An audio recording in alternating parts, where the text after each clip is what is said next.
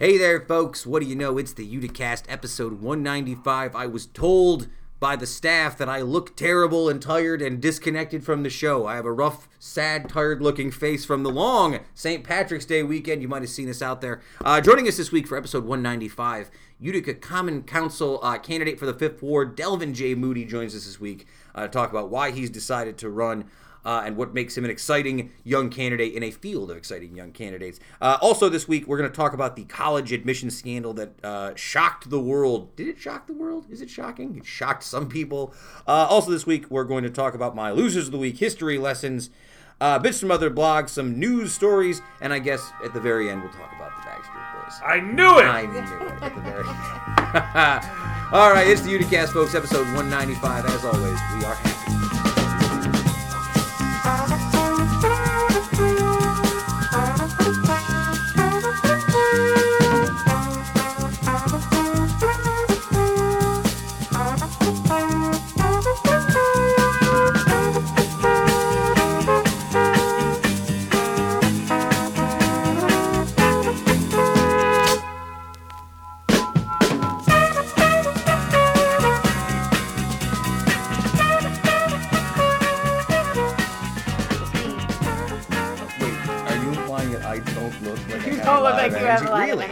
Don't seem very energetic You today. don't. That's not true. 30 ounce cup of coffee, No, I mean be you damned. look good. You look good. You just look. I'm a little burned out. Burnt It's been out. true. Well, you know, it's funny you say that because uh, I've been yawning all day. I noticed. I said this to Kevin. I've been yawning like nonstop all day long today, like every like three minutes. I'll probably yawn during this podcast, Okay. and it got me wondering because I'm an idiot and I don't know things sometimes. What is a yawn, and what does a yawn do? Ooh, you want to know an interesting answer to that? Yes, of course please. you would know it. The scientists don't know. Oh, they don't. They don't 'Cause I want to know. yawn just because well, you they said know. it. I mean, they know that like they know why you know the body's getting a bunch of oxygen and pulling it at a high level or something like that. But I, I guess more accurately, they don't know why yawning is contagious. Uh, that's have correct. no 'Cause I idea. really thinking about yawning ever since you said that. Well, Yeah. so here's uh, here's what I found. This is from WebMD, so take this for what it was. Right? There is You some, have bone cancer. uh, there's some Two evidence. weeks to live. Uh, it's a there, tumor. there's some uh, evidence that uh, suggests that what it is is it cools your brain, uh, and that you he, you do it more in cool temperatures when you're overheated or you're stressed or you're tired, and that like when you open your mouth wide, all that rush of air into Brain's your spinal running too cord- hot. Brain's running too hot. You're thinking too much. So, uh, So so every there time I'm go. yawning, it just means I'm getting smarter. yeah. Interesting. So they said that uh, together these processes may act like a radiator, removing too hot blood from the brain while uh, introducing cooler blood from the lungs and extremities, therefore cooling brain surfaces. Keyword there is may. They're like, yeah, it could. I don't know. Maybe this. Possibly. This sounds all right. What do you guys think? Uh, I I have to admit I am a little tired, and that's obviously I I don't really well because we did a whole St. Patrick's Day vibe. And well, first off, let's introduce the show before we dig into everything. Welcome, folks. Uh, episode one ninety five. Wow. Uh, I know, not too far away. He- Joined as always by the lovely Heather Wise. Heather, what's up? Joined Not- as sometimes. I'm, Most of the time. it, it's all good reasons I can't make. it. Always. Whatever. Doesn't mean we can't tease you about you it. can tease me. But we will. Uh, and of course, Kevin's here, as you can tell. He's giving yeah, Heather he's a hard lively time. and happy. What do you mean? Uh, As always, always. Kevin's here. wow. I'm just Um, there. Yeah. So Heather, I uh, we were out a little bit together yesterday For on good Saturday five for five seconds. for five to six seconds while we were getting the float Yes. and the St. Patrick's Day parade ready. It's the first time in a long time that I've done the St. Patrick's Day parade. Although I have had some experience over the years. Uh, once, Kev, do you remember when we were in the back of uh, our manager, our band manager Smooth's truck, playing? Was he towing us? No, he wasn't doing anything. He wasn't. No, we were on a flatbed. We were on a flatbed. We were on that's right. Flatbed. W-O-U-R. Oh, that's Yeah, yeah. right. We were Wait. on OUR's flatbed, flatbed playing uh, music in 2004. In down Utica? Yeah. St. Patrick's Day? Yeah. That's so cool. we were Why? one of the first because WOUR wanted us on the float. They were. They were like, we're trying to bring rock bands to the float. We were actually uh, not to you know toot the horn Oh, too jeez. hard. We were the first like live rock band in the parade It's true. ever. That's very true. What I hear. I mean, maybe back True in the story. 80s, but as, le- as far as I remember. Which is any time before the 80s. It doesn't count. That I bet is you. Smooth still got pictures from that. I bet you he does. We got to reach out to him. Mm. I also used to do the parade a lot when I worked for the WBU back in the day. I used to stand next to that damn frog, that stupid frog costume, Mm-hmm. With the and hat. well, because we'd be in like the back of like whatever the WB or KTV whatever it was, this flatbed truck, and you know that poor the poor bastard who's stuck in the frog costume. You know, there's not a lot of peripheral vision, and if you're ever stood in the back of a truck while it's going down the street, it's not as uh. Well, that's what we learned when we were playing in Yeah. the parade. When we were, uh, you know, because you're up there and you know you're playing guitars and like performing songs and whatever. And when that shifts, like it's hard. Normally, you got to hold on to something. When you're playing the guitar, you have nothing to hold on to. so you'll see us all standing in like the full-on like super punk rock stance with the legs real far apart and knees bent. Yeah. Because like the stops and starts, you're trying not to slip over because nobody wants to slip over. If I, on the- if I remember correctly, we just played the same song like five times in a row too. No, 'cause we're we like, played three songs. Three songs on rotation. That's right. We played three songs, but they told us we had to play only covers because Mm-hmm. it was WOUR like classic rock float. So we played some, we played three uh, cover songs. That seems like something we would have chosen not to do because we would have been like, they can't stop us. We had talked about it. Um, we were we, we you, you and I specifically, the ones with the street cred, were kind of mad about it. That's true. Uh, but we figured it was the best opportunity to get us on the float, and it worked out because we got hired by a lot of places, and made a bunch of money for playing our true. guitars. Uh, All right then. Heather, what were your hot takes from St. Patrick's Day as a whole? Um. Well, actually, I was bummed I couldn't be on the floor with everybody. All right, so explain to me why was your husband he was running in something. He decided to do. They did like a mile run in the beginning. All these runners for the sneaker store. Yeah, yeah. they, Yeah. They um ran down, and then he was supposed to get Kaz, and I was supposed to get back up, and it was just all. It just Mm. didn't work out. So What did you think? Because you were there firsthand, you were there decorating it, and you also saw it on the street. What did you think of the Made in Utica, the big yellow fellow pedal bike? I loved it. You I liked it. It was so cool. Like, go, gosh, like ten years ago, I would have been all over that on Varick Street, and it made it was so there was so much energy while everyone was decorating it. I wanted to like be there with it. So. Mhm. It was it's pretty impressive. Much think like it's anything awesome. much like anything that Justin sells me, I have to get a good look at it and really get on top of it and like, you know, give it a kick the tires. It looked pretty it's pretty impressive when it's going like in the parade. It's a real nice look. It's really unique looking. I think it like people really liked it. Yeah, yeah. I really wish it wasn't so cold. it Yeah. was so cold. You guys did a good job of making it look fun, though. I also, from what I've been then if you were cold, you did a great job. From what. I've been hearing uh, too, after you know everybody's post, because I wasn't able to make it down, and so I didn't ride on the the big yellow fellow, the pedal pub. I heard that sitting on the seats for an extended period of time left some people feeling a little bit tender today. I wasn't on it. Then. That's what I Uh, heard. I've heard I've How heard are that you? as Are well. tender? Well, first off, uh, Sorry. oh wow, two weeks in a Unbelievable. row. Sorry. I Uh, thought I turned it Unbelievable. Off. I'm Uh, sorry. I'll say this. Vibrate. So- what are we It's an doing? Much like you rolled your eyes when Kev was talking about how that booked us so many shows when we were in a Okay. band. You're gonna ro- when I lived in New York, I rode bikes a lot. So I don't know if you knew that. So no, I I was aware of what was coming for me. But also I say this to anyone who's out there complaining about that. You have no constitution, and your family won't survive the winter. So Yeah. Uh, I think that that's Jeez. very You're weak. Your bloodline is weak. Yeah, You yeah. will not survive the winter. No, I loved it. That, I have to say that my highlight of the parade was that. Yeah. No, I will say was. though, I will say I was surprised that we got r- immediately when we were done. It was a. Here's the thing. okay, and This is also important to say. Actually, getting in the parade route, getting the the bike, the pedal bike, from where the house was in South Utica to where the start of the parade was, that was actually the worst part because that pedal pub is not really meant to go uphill as intensely as we had Yeah, to yeah. go to get from Arnold Ave to wherever we were going. Right, mm-hmm. that first there was really a thought in the first like 10 minutes when we were on there pedaling We are like this is a problem do you know what i mean like, there is, we have major Wait, problems where's the hill?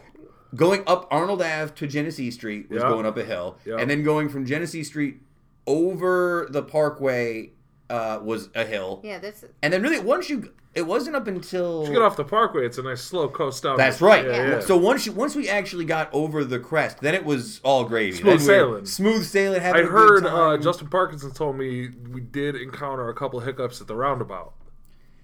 It, it's Her- I heard I heard navigating the roundabout was a little tough. It's well, okay. So here's also the scenario. We don't want people to. He look, told me that was the moment where he was like, "Shit, this thing might not happen."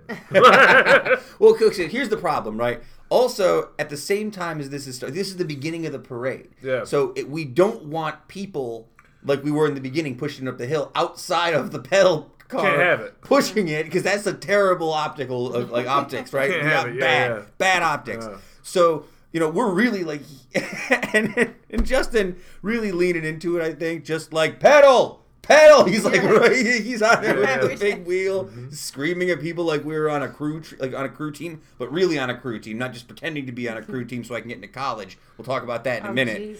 Uh, I I'll say though that I thought the bike was a good, uh, was a good time. I thought the weather really screwed up a lot of things for a lot of people. And man, it was beautiful on Friday. Yeah, It's I a real know. downer. Could have switched those two. I know. it's That would have been good.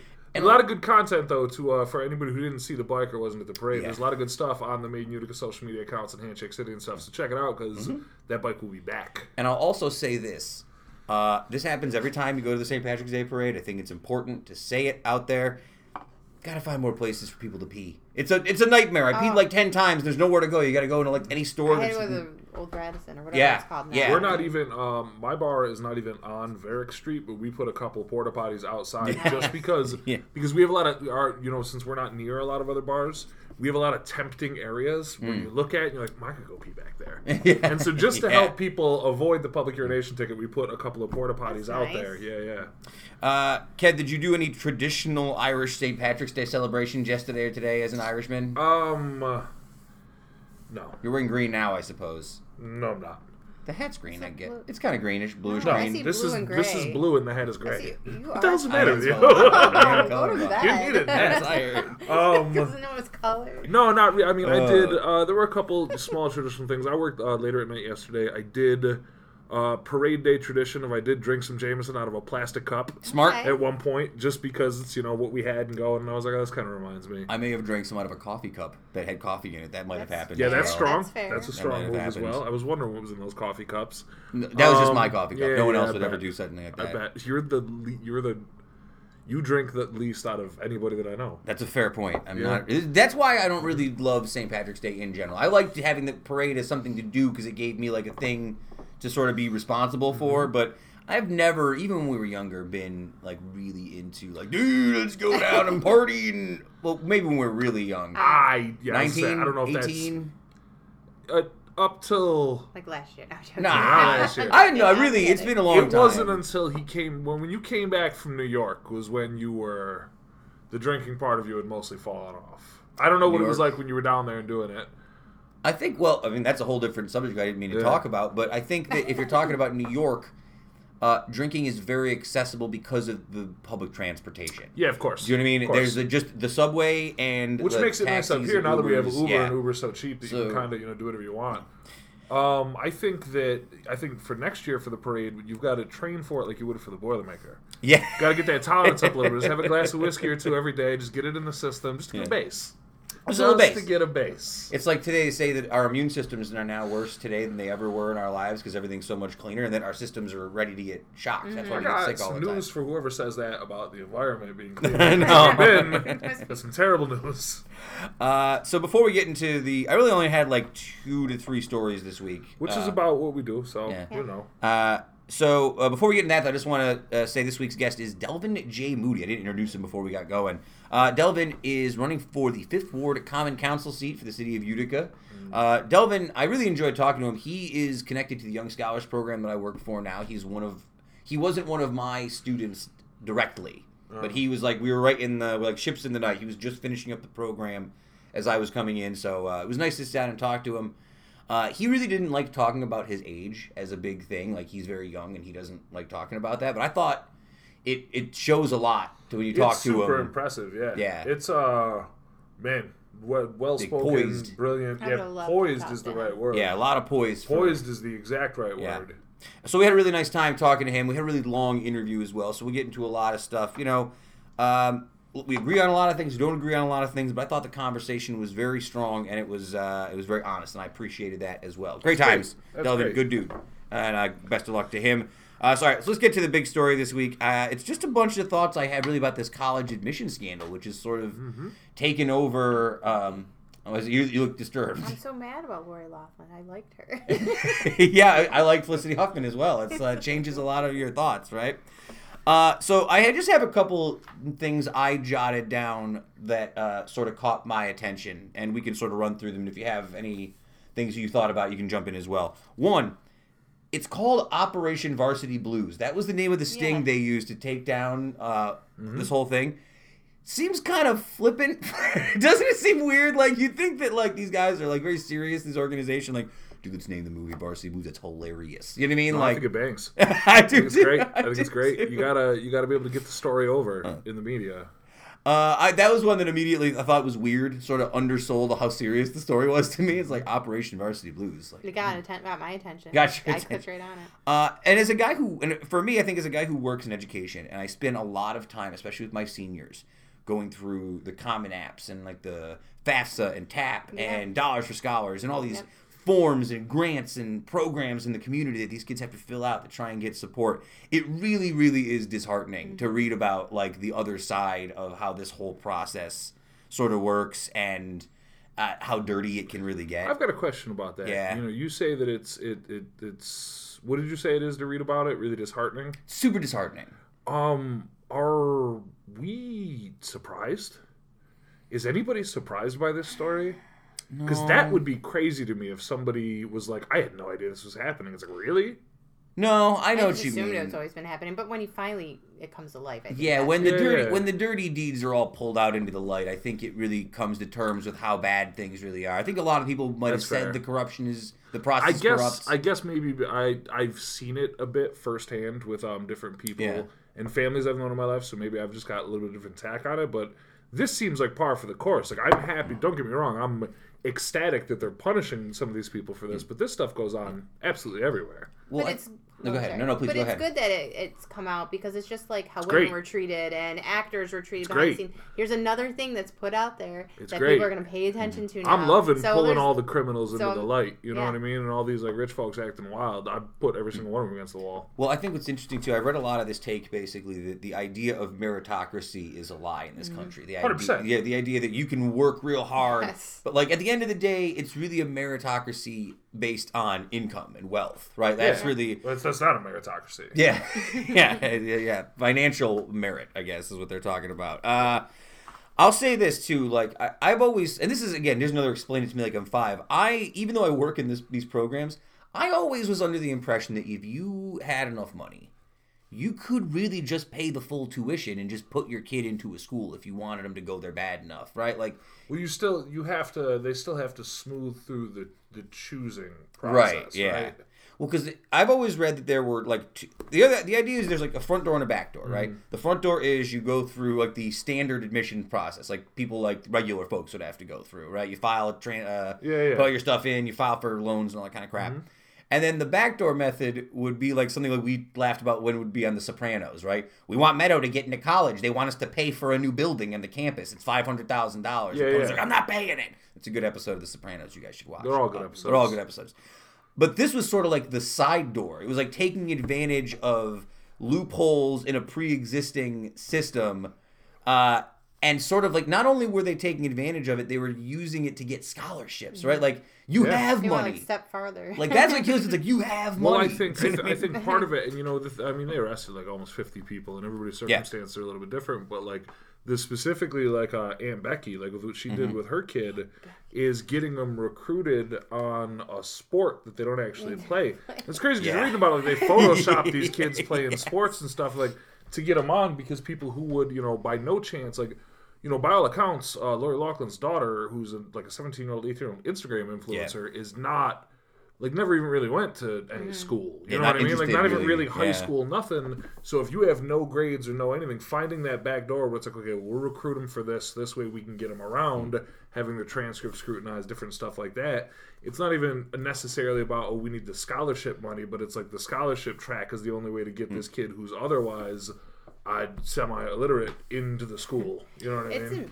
em- no, no, go ahead. Go. it's embarrassing as a mother though that Hmm. you go through all of that to point you're in Well, college. that's the other question too. Is it a status thing for like? Is it Absolutely. I want my kid to be 100%. in Absolutely. USC or 100%. yeah?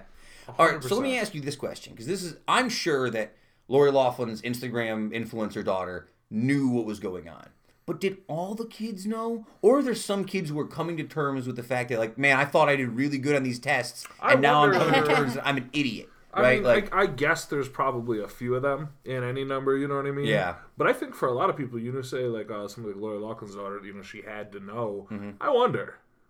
I wonder, like, if they were just like, oh yeah, you know, I just put in my application, whatever. I guess I'm gonna go. Because for somebody like that, they've never had to like face up to any kind of hardship or any will they won't they. It's like, yeah, I want to go to USC, so that's where I'm gonna go, and not thinking any deeper about the process of how Yeah. you're gonna get there. Your mom's like, well, don't worry, we'll take care of it. You know what I mean? You don't actually know the details of like what's going on.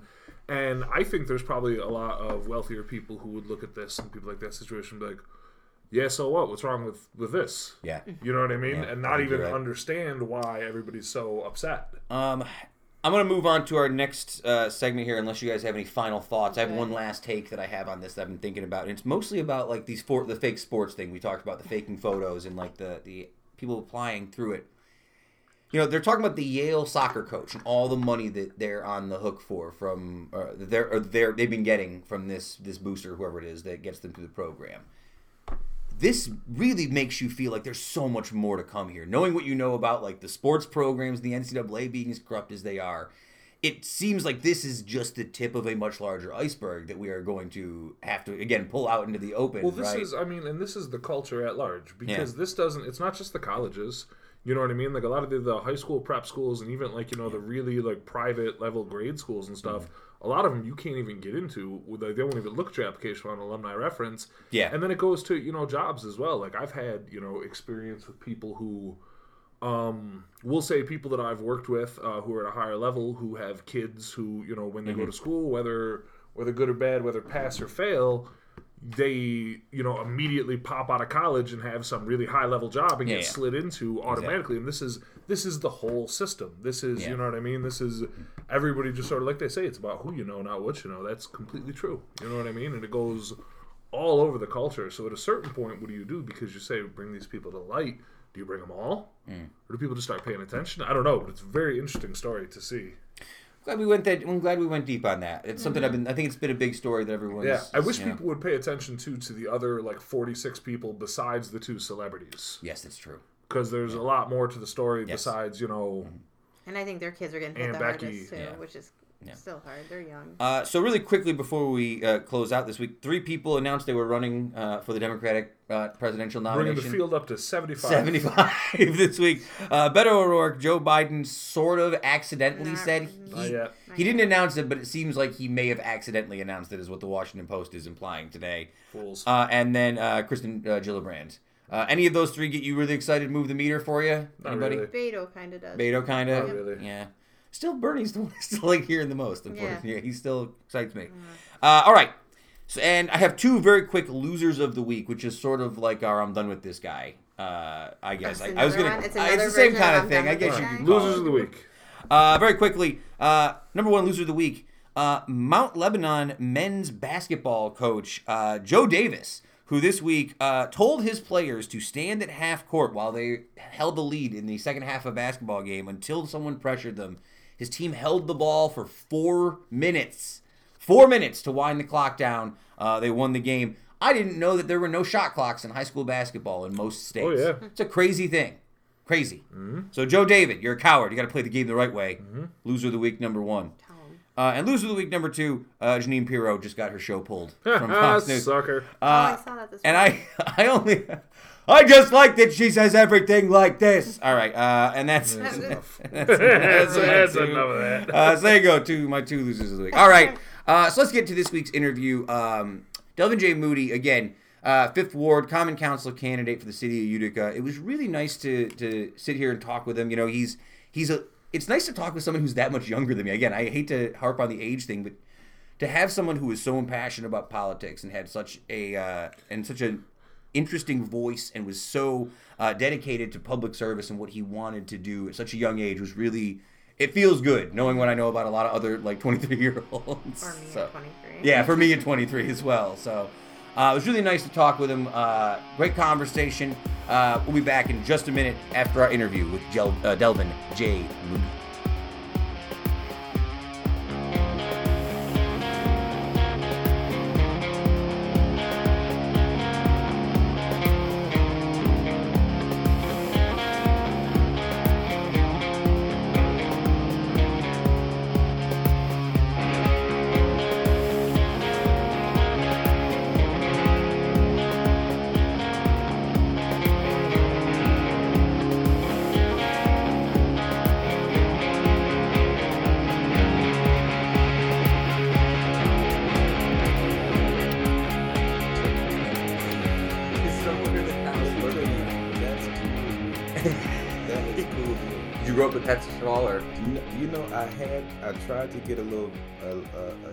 Dog, right?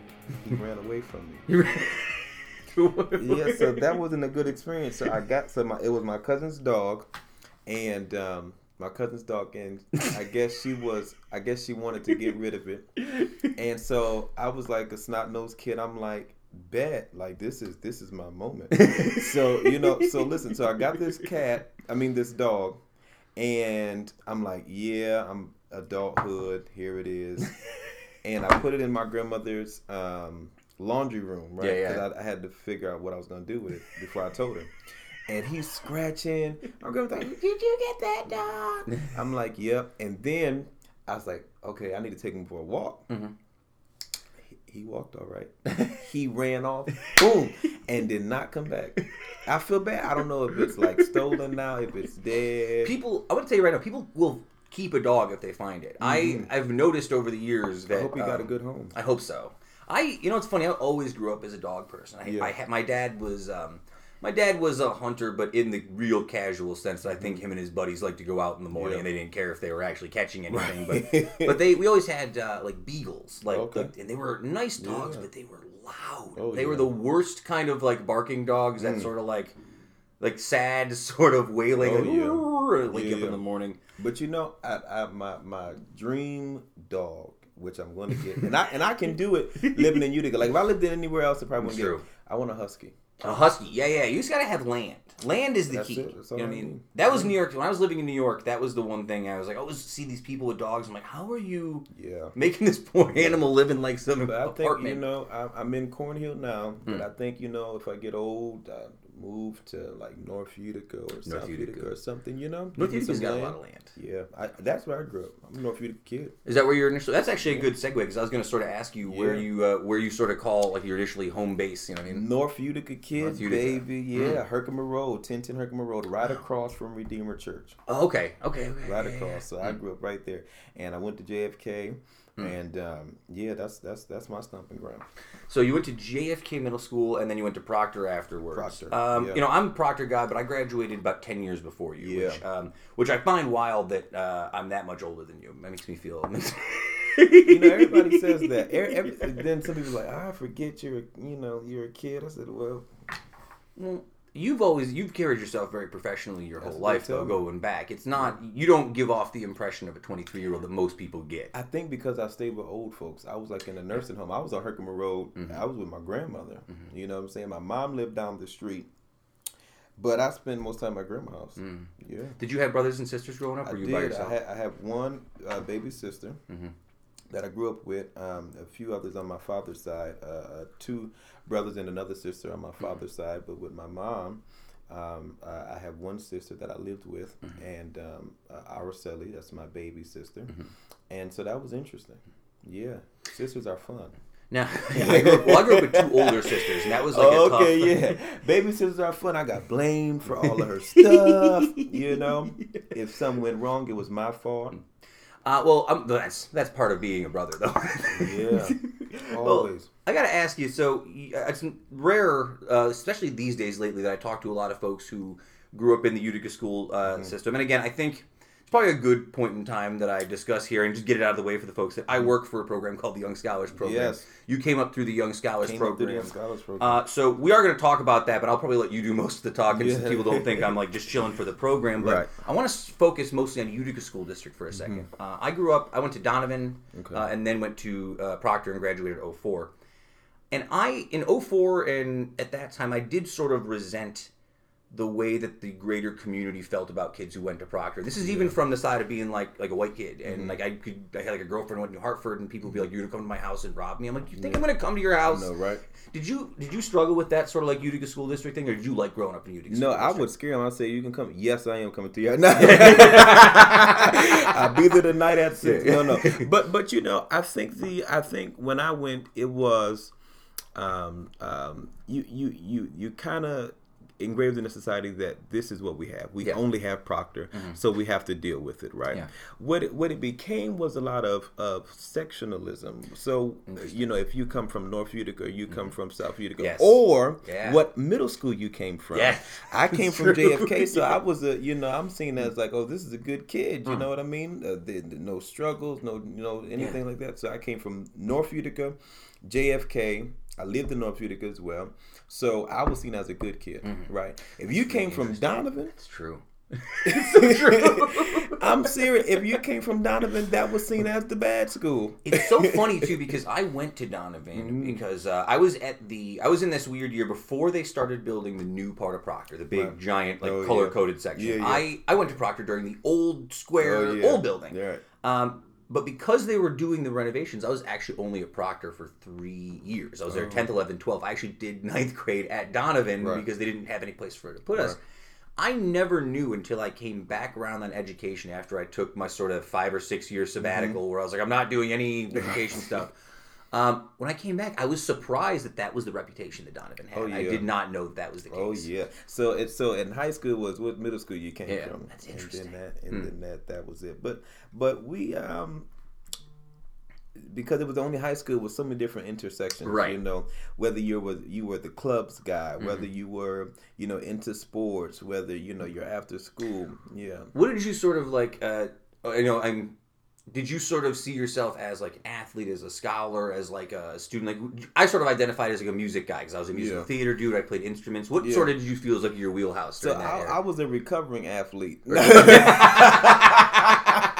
no, but but you know I had tried uh, football in middle school, and Yeah. Oh, um, yeah. um, um, and uh, I, I I tried it, and emphasis on the tried. You know? Yeah.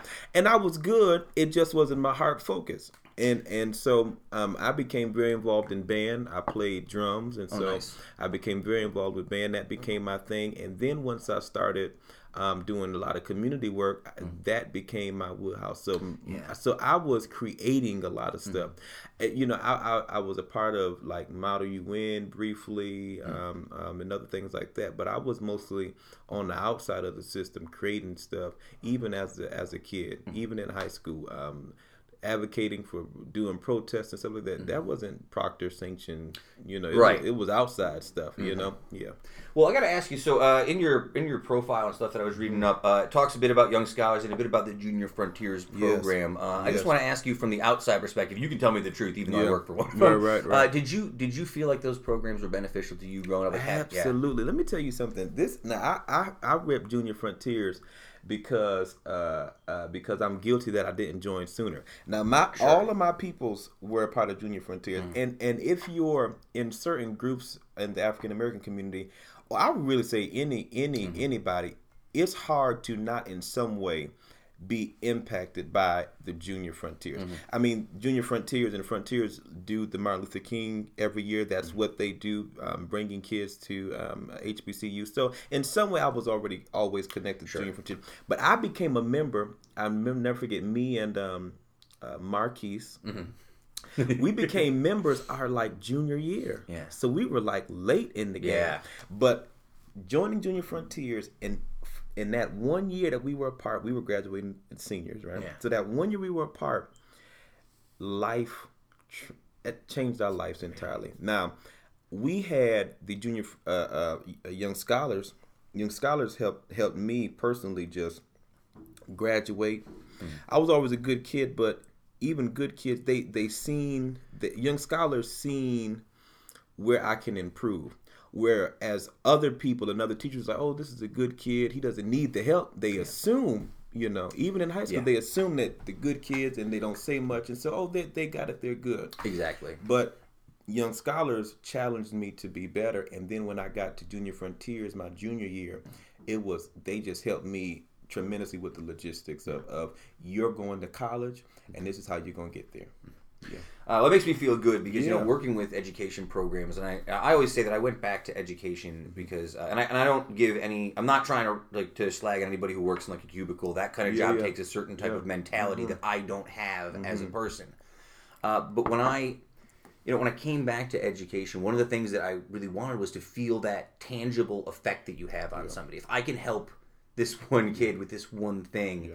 and hopefully that will give them uh, the idea that somebody's got their back, right? Which I think growing up, and I grew up in a in a single parent household from my parents were divorced. Mm-hmm. Yeah.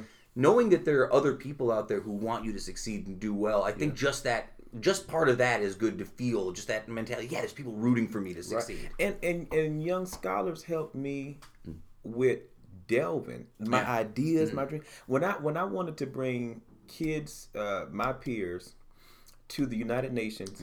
Mary Hayes Gordon was the first one who signed up and said, "Let's do it." Yeah, she's. You know what I mean? Like, what what other program is going to tell me? Like, that's extracurricular. But Young Scholars was right there. She's a she's a name I think that doesn't get talked about as much Yes. locally around Yes. here. And one one day when uh, there's not probably a business conflict of interest, I'm gonna have her on here because she Yeah. probably you know she's probably touched more people than we give credit to, at least in the local community. Her, uh, um, Miss Santos. Oh, Marie uh, Santos, yeah, I another mean, great lady. yeah. These are these are uh, Flossie. I mean, when you think about people, these are the unsung heroes of our communities that I think sometimes we take for granted. Yes. But but it's people like that that can say, you know, from generations, people who were young scholars before me, who was like, man, Miss Santos was it. you know what I mean? she still, you know, it's funny. She comes around sometimes, and she has that air of Yeah. respectability. When she comes around, you guys like absolutely. snap to it. Absolutely. uh, so I want to move past that just a little bit because I want to talk about. Uh, you went to MVCC first, and then the University of Rochester. no, I Rochester. went right to the University. Of you went right to University of Rochester. Yes. Okay. And and, um, um, and because I will say this, I I never forget. Um, a young scholar said, "Well, apply to schools HEOP." Yep. Oh yeah, big part. I, yeah. I don't hide from it because success is success. I don't think you should hide from it. It's a No, great. It's a great program at almost every college we've dealt with. Absolutely, and and and I wish more people would know about it so that way they can apply and actually go to college. Exactly. Yeah. So so they said apply HEOP. Um, uh, Junior Frontier said apply HEOP. I applied HEOP. Got into University of Rochester. Um, um, and for me it was good, not because I was low academics, but because I had came from not- uh, uh, uh, my family wasn't rich. Oh yeah. And people, you know, it's di- different dynamics for HEOP. But so um, so I applied HEOP University of Rochester, got in, and the rest is is why I'm here now. And I remember I had friends um, um, who who had applied HEOP to Hamilton and I mean uh, Colgate, Everywhere. uh, Howard School, Cornell. And got in, and we all said, "I don't care what you call this program, long as I'm going to college." I think especially now, you know, when you look at like what's going on in like the news, like recently, these big giant college academic scams, of all these rich people paying backdoor stuff, and Right. I told the kids even on, on Thursday and Friday, I was like, look at the news, like this is the kind of stuff that you are up against in terms Right. of getting into the schools you want to go to, like it, you know, we tell I always tell the kids apply for everything you can. Say yes for everything you can because a lot of folks just don't even apply for stuff. Like take advantage of what people are offering you. and there is there is uh, levels in higher education, and I hate to say it because I don't think there's such thing as a bad school, right? You know, Right, pe- pe- yeah, yeah. people are like, oh, they went to a good school. Sure. What does that mean? You know, you, put a lot of pretext into where you go, yes, right? Like yes, it means yes, a lot yes. to people. So so so and um so depending on what school you go to, because my sister wants to go to a really good school. She wants to go to an Ivy League school. Sure. so you know something like that. And so um and so I I, I try to explain to her because I went to University of Rochester, which is considered a new Ivy. Yeah. I try to explain to her the the dynamics. Hmm. You have that. Mm-hmm. I'm not going to accuse you of R, but you have that at these top tier schools and institutions where the where the political uh, uh, the political game is different than let's say at a community college Sure. or at a you know what I'm saying at a SUNY Yeah, yeah. or something. And it's not to down those schools, but it's just the it's different. The the I mean you you you just to sh- you go to U of R, you see kids with a 2019 Porsche. Yeah. you're not seeing that at every college. I remember taking uh, we a couple years back before we decided it wasn't really something we could continue doing. Uh, Ben Atwood, who we are both Mm-hmm. Yeah. mutually related through Young Scholars, we took a group of kids to New York City to do uh, three college visits in New York, NYU, uh, Columbia, Mm-hmm. and Hunter College, which is my alma mater. And um, you know, I we only went to Hunter because it was my alma mater. I knew I took the kids over. I'm like, I don't think this is going to be for you guys, right? But we went to Columbia, and Columbia is a beautiful, beautiful, Oh, yeah. absolutely beautiful campus. yeah. But there was also a moment when we took the kids up there, and they're like, look at that dude's shoes, look at those jackets. Oh, All yeah. these people have Money. so much money. I Oh, don't think that I would ever be able to afford to come here. Oh, right? yeah, I mean, I mean, you you you go to Cornell, or let's take Oneida County. oh yeah. You go to Hamilton. hmm Hamilton's a beautiful school, by the way. Beautiful. you go to Hamilton, school. you see kids with Yeah. like. I know you have well to do. I remember I was um talking to to, uh, to one person at U of R, and they, they were complaining because their parents gave them a. Fifteen hundred dollar allowance every two weeks. They said, "I can't do nothing with this." Mind you, they lived in a fraternity house with a butler, and because the Yeah, fraternity I mean- rows had chefs and cooks and and you know, so so so you it's a culture shock. It, well, I was going to ask you. It probably does feel like somewhat of a culture shock, especially go to a mm-hmm. place like as big as University of Rochester. It's a large school, Yeah. and and to be fair, we went to Proctor, so I think I do think that Proctor, to a certain extent, preps you for the real Oh, world a lot better than some of the other like less diverse, less Oh, yes. public institutions Because it's here. one high school. Yeah. Everybody's going there, Yeah. Mm-hmm. and you got to hold your own. So when I went to U of R, I was sitting with people who had, you could tell they came from money and had money, and they had the new Porsche, and I didn't, and and, and I was still budgeting my meal plan, but I held my own. And because of that, it when you have a self integrity, when you know your stuff, when you can't nobody take your education. Can't nobody take what you can what you can do. And even if you're on a different process than other people, um, you may say, "Look, I don't have a Porsche now, but I, I, I'll get there." And so I could hold my own because I knew where I was going. I knew where I was destined to go. uh, political science was your major, Political science and religion. and religion.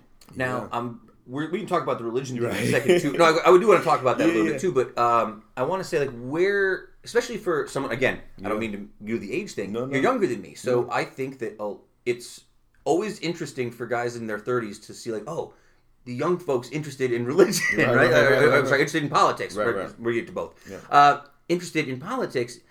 What was your first sort of inkling? You're like, I want to be involved. Was there a moment? Was there like, Oh, uh, yeah. uh, yeah, yeah. Yeah. So um so I was heavy I'm heavy in my church, right? Heavy sure. active in my church and I was heavily active as a young person and so I started being a youth minister and leading at the age of 10. So I was really young.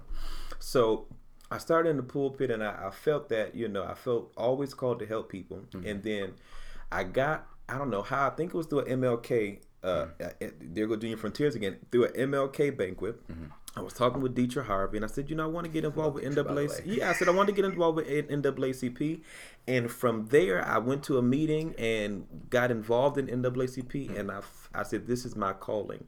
I said I, I'm I'm called to help people, and then over time it, it developed that I felt the way to best serve the community was through impacting and changing systems right? And for me that became politics. And so i so it is my philosophy model. I know you can do a lot outside of politics but it was my model that um, the way to really impact people is through the political system kind of like what w.e.b du bois felt you know? He he was a huge proponent of social justice through the system, through laws, and that's how NAACP um, was was created, amongst other things. Um, so that's how I got involved with politics. I've seen politics as the way to really change the conditions of the community. Sure. You know, policy to me was the end all be all. Policy, good legislation was the way we make sustainable change, and we you can do it on the nonprofit sector. You can do it in other ways. All of those ways um, are impactful and, and change lives. But to me, at the end of the day, if you want to make complete sustainable change, it's through the political system. For me, in, in, in my brain. Yeah. Uh, that's wonderful. I love that. And you, uh, in, on social media, you've called yourself unapologetically progressive. Yes. Uh, why does it feel today like saying progressive is a dirty word? Oh my good. It, well, it depends on where you are. that's a great point too. That's, that's true. You know, if I was in Rochester being progressive, they say right on. You know, Yeah, yeah. in Central New York, in Utica, New York, right? Um, uh, uh, to be in Utica, not the not the, surrounding overall area, counties, yeah. but but in Utica, Republicans tend to be a little moderate. It's true. That's true. Over the years, Democrats tend that, to be a little conservative, It's right? You, you know, I think that's, and that's where I think, like, even going to the assembly, I mean, uh, Brindisi when he got Yeah, into yeah. Congress, Yeah. Mm-hmm. I think what Brindisi did really well was not to campaign nationally, but to campaign for this particular district of people that he's appealing Yes, to. yeah. I mean, now, now I think it's hurting. I think it's pros and cons. sure. And I think he, I, I think he Yeah. Mm-hmm. knows that, you know. But but yeah, so so so we're pretty moderate, and so Um, in Utica, I think being progressive, right? Um, uh, saying that you are progressive sometimes is seen as though you're a radical, left-leaning, you know, a is the word they throw socialist. You know, yeah. socialist. Uh, uh, you're you're the, uh, we've been called baby killers. I mean, all, all types of stuff. You know what I Mm-hmm. Mean? So so, but but. I think that's because there are some radical people out Mm-hmm. there um, um, who are left leaning, like there are some radical people who are right leaning. Um, but being progressive means that you simply want progress for your community. And to me, it, it, it it's about pragmatic um, but real results for people. So when I say I'm unapologetically progressive, I'm saying that I don't mind, number one, saying I'm a Democrat being a Democrat and saying I'm progressive, meaning that the status quo is not good enough. We have to pro- progress and we have to do more in order to change lives. And so in Utica, sometimes saying you're a progressive is seen as like, you know, you're crazy. But I, I, I accept it. I accept it because I'm not crazy. I'm pragmatic. And so they like me. Right, a lot of people say they like me, or they like my. They say, "Oh, you're good. You're the future." da. And then I say, "Well, I'm progressive." So now, so now you have to accept it. Um, so, and the other thing, I guess it's a good time to lean into this because, uh, you know, I grew up, uh, I grew up Catholic, and I went to church with my mom. Um, but as I got older, I, my view, people on the show know where I am with Yeah, that. But, yeah. um, but I think that a lot of folks in general uh, see that you don't think that Christian and progressive are mutually exclusive terms, and I thought it was really fascinating. Uh, and I want you to talk just a little bit about like what it's meant to you to have religion in your life growing up. Like what, because even though I don't feel the way I did growing up about religion, Mm-hmm. I do think that growing up and going to church. When I was a young man, gave me a good set of morals and basis for the community. Even though I have complicated views about it as I get older, but can you speak a little bit to that growing up with yeah, it? yeah. So I grew, like I said, grew up in church, heavily mm-hmm. religious. Yeah. Um, and to me, I, I preach a social gospel. Hmm. I preach a revolutionary hmm. Jesus. If you look at the Bible, Jesus was uh, crucified for being a seditionist, meaning Yeah. he, he he was against the government, Sure. right? If, if if you really look at Scripture, and so um and so I I believe um that the overall message of Christianity is to be socially progressive uh, uh, or, or or socially active. Now, um, um, evangelicals take that sometimes and they're conservative, you know. Uh, but as for me, um, I, I I think my faith calls me to be um, religious, and at times, um, do I do I see that there is. Um, sometimes there are uh, conflict in the wording of scripture Sure. It's all nuance. right Yeah. and and and some of the political views that the democratic party has for instance you know uh, most people are uh, uh, fiscally uh, progressive but some christians tend to be morally conservative. I mean we see that even with our assembly person uh, who uh, like in terms of abortion rights and others have have a morally conservative Sure. view. And so and so that that's so that's i mean in the political sense it's it's it's It's okay, it's, yeah. it's not necessarily the best. But on a personal sense being a christian i understand the backdrop. But this is why i'm going back to school to get a master's in religion and a phd because i want to uh, study this uh, um, uh, this field of study called political theology because I think that no matter how much we say there's a separation of church and state, you cannot separate religion from the conscious and the psyche of a human being if they if it becomes the basis by which their morals are created. And so when people say um, people say, "Oh, I'm against abortion," uh, uh, uh, and things of that nature, oftentimes it's a moral religious conviction, mm-hmm. no matter how they cut it. Sure. And so so that's what I want to study. But mm. but you know, it, it, it is an interesting dynamic. You know. Uh, so I gotta ask, and I think I got this right. Did you find time somewhere last year to write a book that's on Amazon? I did write a book. I was noticing this I wrote a book. Yeah, it. yeah. I wrote a book called The Launching Pad for mm. People Fueled by Potential. And um, um, it's it's a small group book or it's an individual group book, and I help people um, uh, take their potential and form it into realities. And so I deal with the analogy of a rocket ship. I was sitting and thinking, and this thought came to me that no matter how high a rocket goes, no matter what level astrosphere a rocket goes to, it all begins at a launching pad. Right. And so I walk people through the process of NASA that they have from getting a rocket from the launching pad into space. And with, if you and if you walk through that step, the testing, the the crew support, the purpose of a launching pad, the resources that a launching pad has, I said, wow, this is dynamic. And so I take that as the metaphor to apply to our lives and apply um, those tools of NASA to how we can launch different ideas in our own life. Uh, Yeah. 23 years old. 23. Why did you decide that right now was the time? Did you just have has this always been something you've wanted to do, or did you feel that the time was just there? Like, You know, I always knew I would serve. Um, I always said to myself that if if I felt I can contribute to the conversation, I had no problem standing up. You know, Exactly. some some people say, "Oh, I never thought I'd be an elected official." I've always been the one to say, "Look, if, if I have something to say to the conversation, I feel I can add something. I'm going to stand up because we need good people to stand up." Um, so when I came back home, um, I felt that we could do more in Cornhill. I felt that being in Rochester, I, I had worked with international politics, gone to Israel twice, um, uh, uh, uh, visited Palestine, seen the conditions there. I, I, I talked with um, uh, uh, student leaders from across the country, organized a national agenda to help college leadership. So I felt that I had gained some experience on the national level.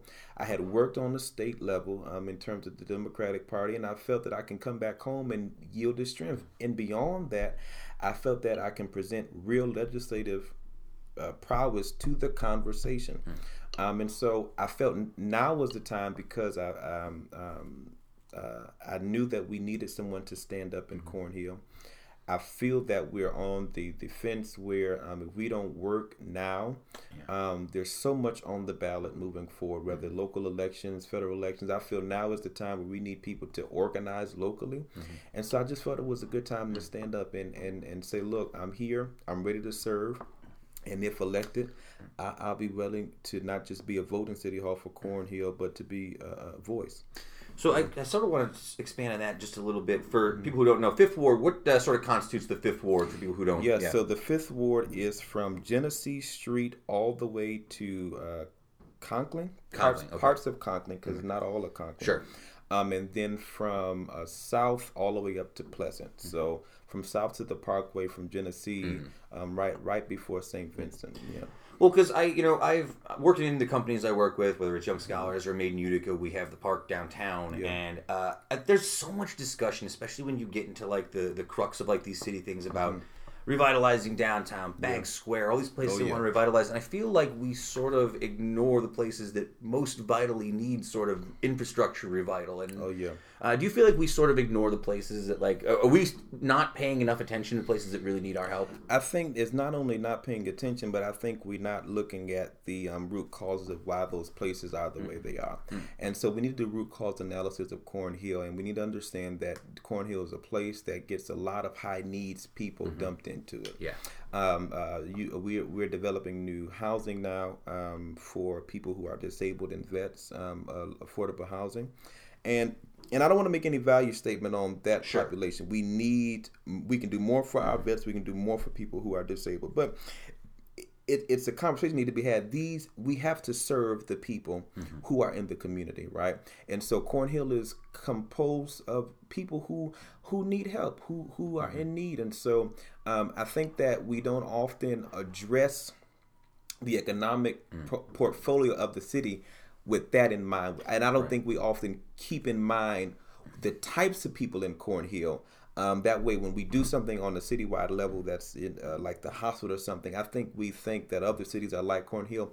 I mean, other places of the city are like Cornhill, and they're not. And so I think that we just have to be conscious about how is uh, the downtown going to trickle into Cornhill, and that there's a continuity most of the issues in Utica is not that we don't have them in pockets of the city; it's that they're not interconnected. Mm-hmm. And so that's that's one of the things I want to go to City Hall and do is mm. see how we can connect the dots because there's a lot of dots out there. Mm. If we can connect the dots where there's a there's a path or there's a flow between downtown and Cornhill mm-hmm. and West Utica, and that the city flows together, then I think we'll start seeing uh, economic development citywide. Uh, there's a quote here from the February 13th Observer Dispatch that I've really been thinking about a lot, and it was talking about in your ward, the lowest average income per household is $17,437. Yes. That's unacceptable. I think there's a lot of discussion from Oh, yeah. everyone right now feeling that people are starting to fall behind, and Oh, there's this real concern that we are sinking into something we can't dig our way out of. Yes, um, if you look on, um, and and those numbers fluctuate depending on what site you look on Mm-hmm. Sure. what data you look on or how up to date. But from the most part, the average person in Utica makes. Uh, uh, most I've seen is twenty one thousand dollars. The most. Most places put it at nineteen to twenty thousand. As a grad school uh, guy, like a guy who's in grad school and working in education, I can tell you it's about that. Yeah, it's yeah, it's yeah, about yeah. what it is. yeah, yeah. So, so, so that that's the average income for a person. Yeah. Now you take up these um, certain communities around Johnson Park, not necessarily Johnson Park itself, but around Mm. that area, around West, around um, Elm and Seymour and other places. I have in in my district there are households, like I said, seventeen thousand four hundred dollars, lowest in household income. That's ridiculous. It's so so then, but but then you couple that with the fact um, that we have seventy eight to eighty percent employment. Yeah. That does not mean that they're not working. Yeah, it doesn't make sense, right? It means that they they that we are in a welfare state essentially, um, where people are they don't believe, and that's why my campaign slogan is "Believe Again." They they're nervous because they say, "Look, I'm going to work these hours." And I'm going to work to try to provide for myself, but I know I need assistance, mm-hmm. right? If I work more or try to progress and I fall just above the limit, then county's not going to help me anymore. They're going to say I make too much, mm-hmm. and so we we hold people, and this is the problem of poverty. And this is why I say it's not just poverty; it's socioeconomic, mm-hmm. because we hold people then in places where they have to think, do I really try mobility? Mm. Do I really try for economic mobility? And even in trying, I know some people who say, look, I'd rather cut my hours and get public assistance because I'm making thirty thirty-two thousand dollars and I feel str- I'm struggling. I feel tighter now, making more money on my own than if I had county assistance. and that's reality for a lot of people. It's crazy. Uh, there's this guy who's running for president this year. I don't think he's going to get enough uh, Yang? interest. Yang, and he talks about the universal basic income Yes. thing, and I'm I'm not sure because I'm not a politics Yeah, guy yeah. in that way. I'm more of a history major type Yeah, guy. yeah. But I do think to myself like. God, a thousand dollars a month isn't doesn't seem like that much money, but what it would do Oh, yeah. to the ability for someone to just buy groceries to pay Yeah. you know i'm i make an okay salary and i'm still struggling week to oh, week Oh, yeah. and i share an apartment with a guy i mean like it's right, not right, like right.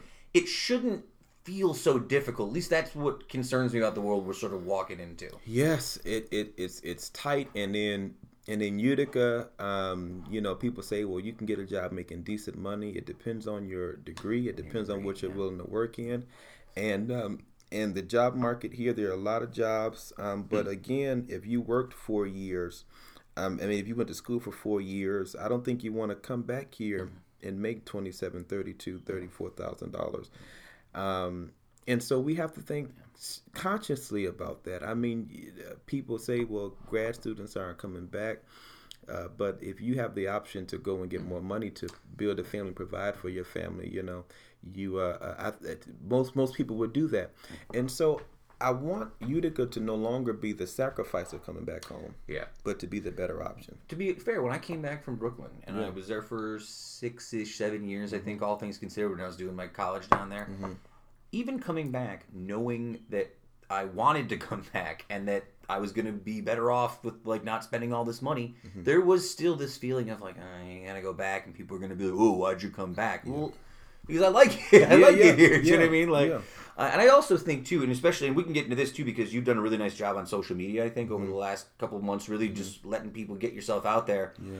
Um, I think that because of technology, because of social media, because of the way that you can do the things you want to do, I don't have to live in New York City to do a podcast anymore. I think that there is going to be a draw on for for Yes. people to stay where they're from Right. and help build up the communities they. I hope so at least. Yes, yes, yes. I and I think when I look at like Handshake City, when I look at the, you know, all of these exciting, innovative things happening in the community, I love. And then who mm. cannot, who can live in a in a world where you can't have access to chicken riggies whenever you want them? You know what I mean?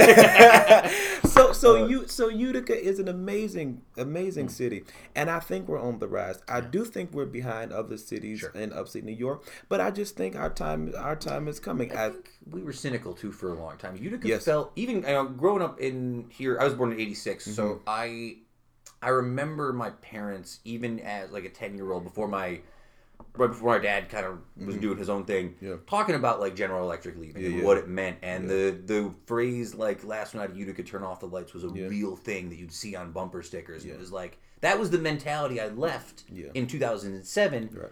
and I came back. It really did feel like I was like, man, I got to do something to. Because I feel like there's so many things going on, I'm gonna Yes. get left in the dirt. Yes, yes. I also want to ask you this question because I've noticed, especially with this this Common Council, Mm-hmm. I've I've talked to Steve Keblish, uh, I've talked to Ta- uh, Sam Testa, I've seen a Mm-hmm. lot of younger folks, Mike Galime. Uh, I just saw someone else who uh, Kristen, uh, Chris, uh, Katie Aiello running. Yeah, yeah, yeah. A lot of young, a lot of youth movement. Oh, yeah. What do you attribute to that sort of youth movement in this council? I think a lot of younger people are, are seeing the innovation and they say, I, I have ideas where we can do this better. Yeah. Utica is a great place, but I think a lot of the leadership here is just not attractive to younger people, right? it's not. And so I think younger people are stepping up to say, hey, I can do what you do. Well- I can do what you do, and I can do it more uh, uh, in a way that's appealing. Because a lot of politics um, is about community participation, Yeah. or at least it should be about com- uh, engaging the community. In order to engage the community, there has to be a sense of attraction to say, "Look, this is exciting. This is new. I want to. I want to get involved with that." And I think younger people are saying, "Look, it's a social media generation. I can do a good job with it. I, I have a message. We can spread it. We can." Uh, have a transparency there. I think that's why you see a lot of younger people stepping up. And then it's time. You have a huge age gap between um, those who run the city now Yeah. and people who are running. And so I think that's an interesting dynamic. I think you're onto something there because one of the things I I remember, you probably remember this. Uh, did you go to the Washington D.C. with the Young Scholars when you were in high school? yeah, no, I missed that trip. You missed that trip. That was a shame. That was a good trip. Oh, I missed sorry, it. I didn't mean to bring you down. that I missed that trip. I, I went to DC one year, and um, you know I'm I'm a, I'm a Democrat, and Yeah. DC in particular is very, especially now, feels very tense when you walk around. You don't want to say anything that might. You know, sometimes if I'm around my buddies, I know what they, you know, their, their Right. political leanings. You can make jokes, but I don't want to make some sort of Trump joke in Right. DC Right. and have somebody get like, you know, hey, that's my president, Right, yelling right, at me. right, And this would happen. I was in, um, you know, I was in, uh, I was in somewhere in public, and someone made a passing reference to Trump, and I couldn't help but like make a joke. Mm-hmm. And this lady yelled and screamed at me, and we got in a sort of a, a loud debate about politics. And one of the things she said to me was like, "You kids don't know what you're talking about. That's a problem with you kids." Mm-hmm. And I said to her, I was like. Lady, I'm 33 years old. I'm not Oh, a yeah. kid. I'm Oh, like yeah. I voted for John Kerry. Like I'm not. I'm Right, old right, enough, right? Right. And I wonder sometimes if we are in a generation where the generation above us, the older generation, doesn't view 20 year olds, even 30 year olds to a certain extent, as adults and don't feel ready to let go of that ring. I think that's part of it. I mean, Yeah. you're talking to someone who's 23 years Yeah. old right now, the youngest person running in New York, if elected, the mm. youngest African American elected official. So, so 23. It's a lot of it's a lot of people looking at me to mm. to to, to make some sort of change, and they mm. see me um, as as the ushering in of new leadership. Now, that being said, I know a lot of people are saying, "Kid, you don't know nothing." Of course. Or people are going to be looking at me saying, "How can I manipulate him to let him see the political landscape of this city the way that I want him to see it?" And so that's what a lot of it is. But you get in and you do the work. Do you also think that it means you have to like work twice as hard to make sure because they're gonna pre- they're gonna come after you Oh, twice as hard just because you're young? Absolutely. Uh, yeah, that's Absolutely. We have to work twice as hard. We have to be twice as smart. We have to make sure, um, because look, politics is politics. And so I'm learning very on uh, uh, that you stand on your own two feet. You hear both sides, but then you make your own decision. And sometimes that's tough and difficult to do. Um, but, but I think now uh, more than ever, um, I think I, I'm in a position to uh, bring some sort of integrity back to, to, to, to the area and to um, and to be a strong voice to actually look. I don't. I tell them I said I'm my own man. I don't owe anybody anything, and I'm just standing up to do to be clean and be a strong voice for the community, and I mean that. Yeah. Uh, so just full disclosure, uh, we were actually supposed to do this interview yesterday, and we had to push it back because uh, you uh, went to some stuff about Bill Phillips. Yes, Uh, yes. I didn't know Bill very well. I did a little bit of research. It was 11 years of community service, I think, Yes. over two terms. Yes. Uh, you seem to have known Bill pretty well. Uh, can you talk a little bit about like what it meant uh, to know him before? Yeah, yeah. So, so I didn't know him as well. You know, um, um, I was, you know, I'm, tw- I'm young. Yeah. Sure. yeah. so so so um uh, uh uh, families you know my family knows knows his family sure. they grew up together and stuff like that um but just seeing his work in the community being a mentor to even uh, councilman jerome mckenzie and others who who had ran before him i wish that um you know because it's unfortunate that Yeah. that he passed i wish i i had the opportunity to really sit and talk with him like others who've come before me did. So so so that i so i don't i don't have that opportunity. But um but his son has been uh, uh marcus has been uh, more than grateful that, that if i need anything he said he'll be right there to to help me and to give any advice. And when we talked on the phone he he was right there to to to uh, to support. And so that's exciting. But but the but the main thing for me is um, I know I know listening to to Bill is that um, he wanted nothing more but for Cornhill to thrive again. And, and and if I can do that, I think that's the best way for me to to honor his legacy, is to um, doing all in my power to uh, take care of Cornhill, but also make sure that the community rebuilds itself again. Yeah. And of course, folks, we're talking to Delvin J. Moody. Uh, he is the Utica 5th Ward candidate for Common Council. Uh, you can check out his website, delvinmoody.com. You're also on Facebook at Delvin Moody for Common Council. Yes. Um, and again, I said you're on Twitter, so I've seen you on all the Facebook, social media. Yeah. Uh, I got. I just have to ask because I talked to a lot of people in politics about this. Uh, you know, I talked to Steve about this a couple weeks ago. Social media is a bit of a landmine. Oh, as a as a as a progressive, as a Christian, as a young black man, I can't imagine. Like, do you feel like you get a lot of people interested in engaging with you on social media? Oh yeah, oh yeah. I, I, I get a whole bunch of people, and then I get into arguments on Twitter. you know, I get into argument. You know, one of my friends just came out as a as a black Trump supporting conservative. So Hmm. I you see. can imagine how that comes. in. And then, mind you, I was just talking to him the week Hmm. before about being a Democratic candidate in, in Hampton. So, uh, so so it's so Twitter and or I'm arguing about the Israel and Palestine Yeah. conflict and the dynamics with there and so so yeah, I, I get in trouble, but I try to be conscious. yeah. I try, and because I grew up in church, I've never been the one. So there's no pictures of me drunk at a party or anything Yeah. like that. So so so on that end, I'm good. But you know, but I, I you know I have I have been open on Twitter and and social media and Facebook and stuff. So I, I think hmm. it's it's a it's a pro and con, right? I think well, it's something that we talk about all the time in the show. It's not going away. I No, was no. about 15 when I got my first cell phone. Again, mm-hmm. so you got to like understand. Like, and even then, when I say my first cell phone, I mean an old style, Oh, not a smartphone, like Oh, yeah. the one that just like a big block. You Oh, kick yeah. it across the table and it'd just be Uh-huh. fine. So I think that um, I think that growing, you know, even like 10 years difference, like the the ability that you guys had in that 2014 class, Mm-hmm. those 2015, these upcoming classes to use technology to their advantage is so much greater than even the 10 years ago when I started using it. Yeah. So I, I think that you almost have to learn how to sink or swim on there now because Yeah. it's not going away. But it's good messaging, but Yeah. it does not replace participation. It's true. And I think that's the downside mm-hmm. Mm-hmm. to social media, and especially in politics, because sharing a post mm-hmm. is not the equivalent of calling your legislator. It's very true. You, you see, and so and so what what I'm trying to do is not just have people know I'm running, not just sharing the message, but having having that be a catalyst for younger people to put the work in.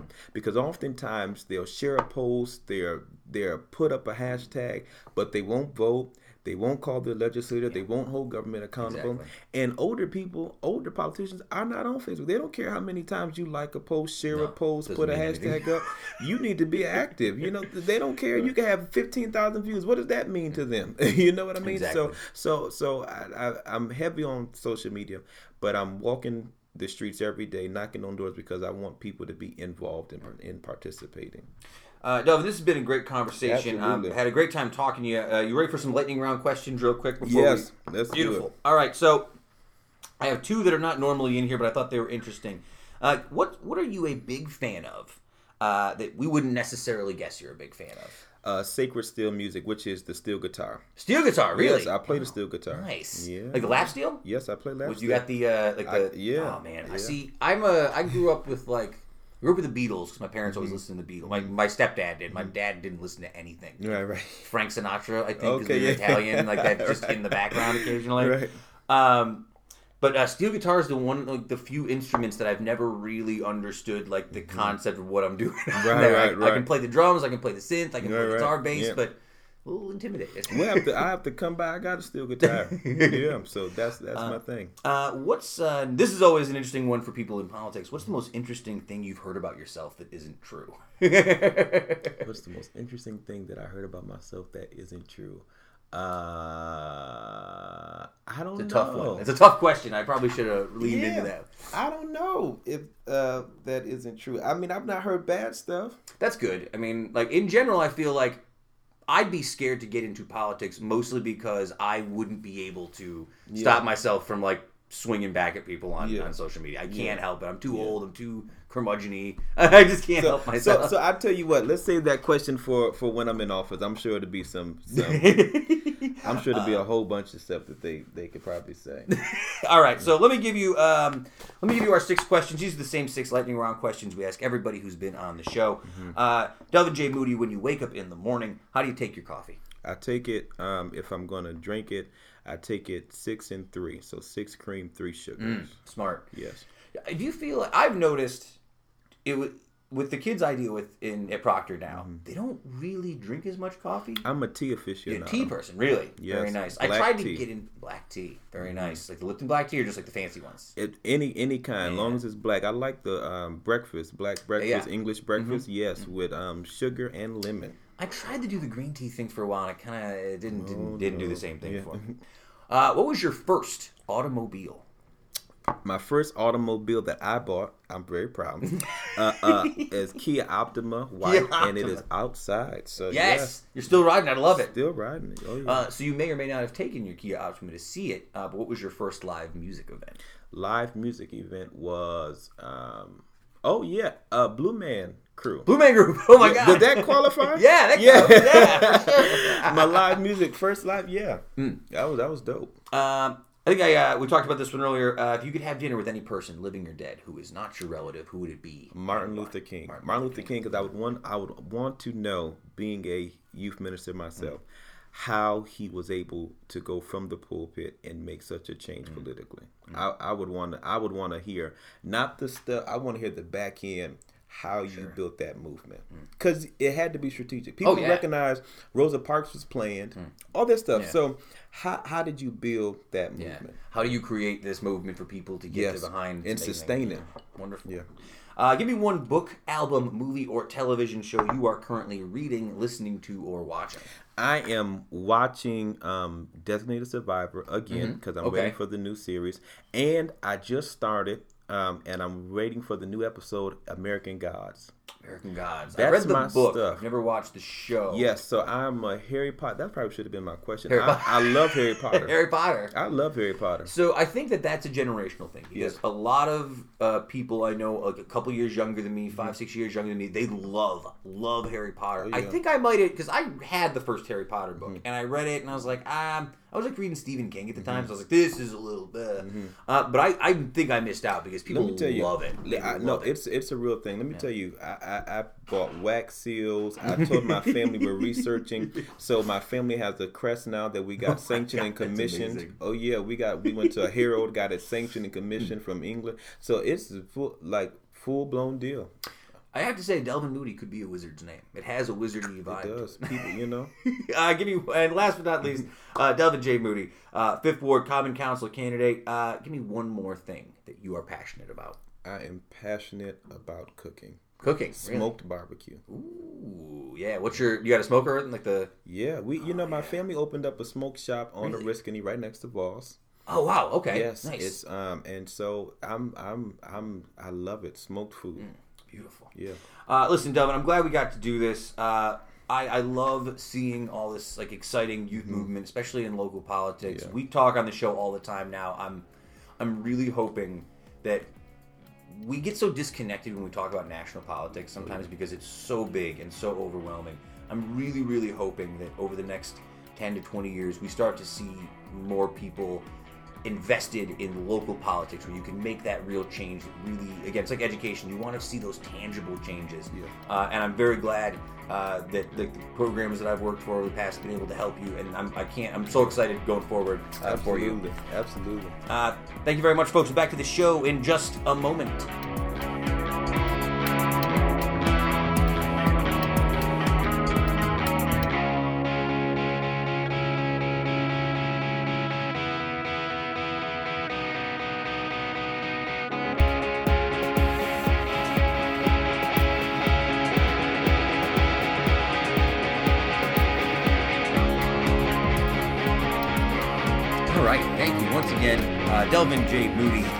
have the links for everything. Delvin J. DelvinMoody.com. Uh, he's also on Facebook. Delvin Moody for Common Council. We're getting a lot of Common Council people on the show. It's the season. It's the se- It is the season. We'll have a few true. more before the season's out too. I bet. Yeah, I'm sure we will. I'm sure we will. It's always nice to talk to the Common Council folks. I did talk to Delvin though. It does seem to be the the young spot now for a politician to come in. A lot of the young folks, a lot of young interest in that Common Council sure. position now seems sure. to be, which I I guess in the long run's a good sign, right? Yeah, yeah, young folks getting involved. Absolutely. Heather, why don't you run for Common Council? Nah. Nah? No. I'm surprised you don't run. You, uh, you Yeah, like I know, you yeah, you would be good people. for That's what it. they say. Come on. they they say say. a lot of things. They also said you'd be good at football, but I said you'd never had the makings of a varsity athlete. That's just my opinion. I mean, that's you know. nice.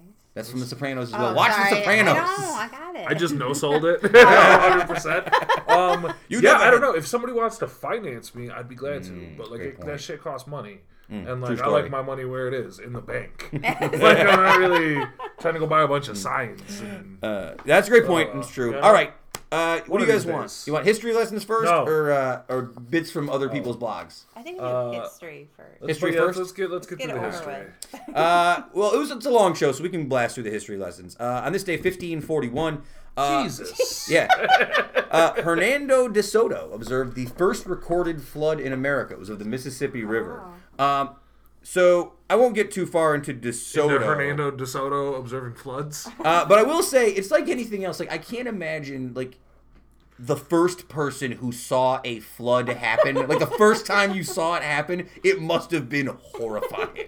You're like, my God, the river is coming after me. You're like, Boys, oh, where's all this water coming boys, from? what's going on? It must. It's like, is it like the the natural equivalent, of like the first time as an adult that you go into the bathroom and you flush the toilet and the water starts coming up? You're like, oh no, oh no, what do I do? But like on a natural geographic scale. I don't know. I don't think a flood works the same way. I It's don't not think like so a either. I don't. flood. It's a little more traumatic. than Sometimes, that. a lot of different kinds of flooding. Um, you ever interested in a YouTube deep dive? Uh, there's a lot of great videos on YouTube of flash floods Yeah, flash and flood. how quick a flash flood will show up, especially for people who spend time in the woods and the riverbeds. Mm. That stuff can get wild. Uh, DeSoto landed in Florida with 600 troops, uh, 200 horses, servants, and a pack of bloodhounds. Mm-hmm. Uh, he went on to subdue the natives, which is a really like uh, PC way of saying like killing a bunch of people, right? Subdue the natives. Subduing the natives, uh, seizing any valuables they uh, stumbled upon, and preparing the region for eventual Spanish colonization. And A some really- say Florida has been cursed ever since. yeah. He did fail to find gold and silver, but he did seize a valuable collection of pearls. So he's got that going for him, which is nice. Uh, all right, so moving on, 1933. Uh, English actor Michael Caine is born. He's appeared in more than 130 films in his career, spanning 70 years. Uh, considered a British film icon. Heather, name some Michael Caine movies No, for me. Why do you go with me? Because I have know you can't name any I of them. Thank you. I can't. What I heard, maybe there, maybe I know. Well, come on, you know Michael. You He's got that voice, many. the Cockney voice, right? A lot of guys. That Oh, voice it- isn't going to do oh. it. Is No. it? He's known for his Cockney accent. He's an older guy. He was in- Alfred in the new Batman movies. Oh, okay. Yeah, there you go. Yeah, I don't know any movie but Yep. Uh, his first movie was 19. He was incredible in Interstellar. Some of his classic films: Zulu, 1964; Alfie, 1966. He got nominated for an Academy Award. Uh, Muppet Christmas Carol, 1992, was his first starring role in several years, and sort of led to a career resurgence. And I actually do remember Muppet Christmas Carol, him playing Scrooge. Oh, of course. And he's excellent. That's a good Christmas Carol movie, by the way. He's very good in The Prestige. He was in a lot. That was the other one I was going to say. He's appeared in a lot of Christopher Nolan movies. He's like connected to Mm-hmm. He's in him. all of them, yeah, the Prestige, much. Inception, Inception, Interstellar, all the Batman movies. Uh, he got nominated for Academy Award in The Cider House Rules, which is one of those movies I've heard of but never seen and probably will never see. Yeah. Um, And also, this is an interesting fact. He is one of only two actors who's been nominated for an Academy Award in every decade from the 1960s through the ni- through the 2000s. Who is the other actor? Another male actor. Only one actor from 1960 to 2000 who's been nominated for an Academy Award in every decade. Uh, American actor. Oh boy. Um, I mean, Marlon Brando. No, nobody was Uh, nobody was getting him that late. He played a comic book villain. Played a comic book villain. It's not Jack Nicholson. Anthony It is Hopkins? Jack Nicholson. Ah. Yes. Oh, he was a Jack comic I was gonna say that villain, I guess, before you yeah. said comic.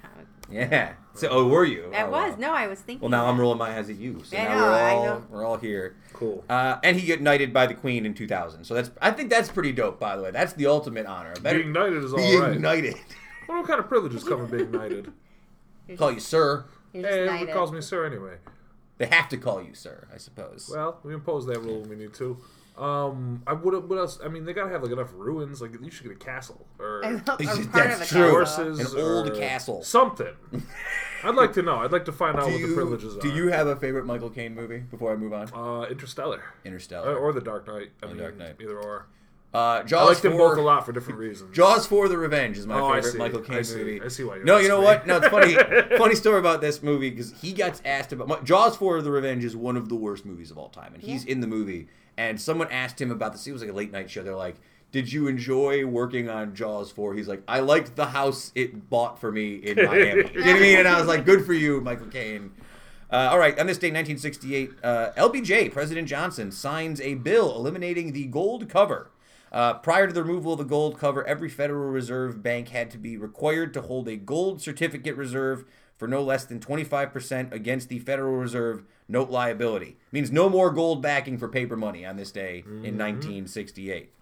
Uh, politicians quickly seized, uh, quickly realized there was no longer they no longer had to increase taxes in order to increase spending, uh, especially vote buying spending on their favorite special interest groups. Government could borrow to fund ever increasing deficits, secure in the knowledge that their servants to the Federal Reserve, freed by LBJ from the weight of any necessary gold reserve to back their Federal Reserve notes, would simply create the money out of thin air and buy the debt obligations not absorbed by the credit market. That's it. That's my whole take on LBJ. Great. Can you read that any faster? I would like could. to. I'd like to absorb less. Well, there you go. LB, LBJ. There he LBJ, is. important moment. Uh, well, I want to get to the other stuff, and it's a long show. I hear you. All right, on this Just- day, we're just teasing. It's okay. on this day, 2002, the Ramones were inducted into the Rock and Roll Hall of Fame. They are sometimes cited as the first true punk rock group, which I think is eye rolling as well. Uh, and despite achieving only limited commercial success, the band was highly influential in the U.S. and UK. Okay, so Kevin, I need your help on this one. Yeah. They performed 2,263 concerts. This band has been around for how long?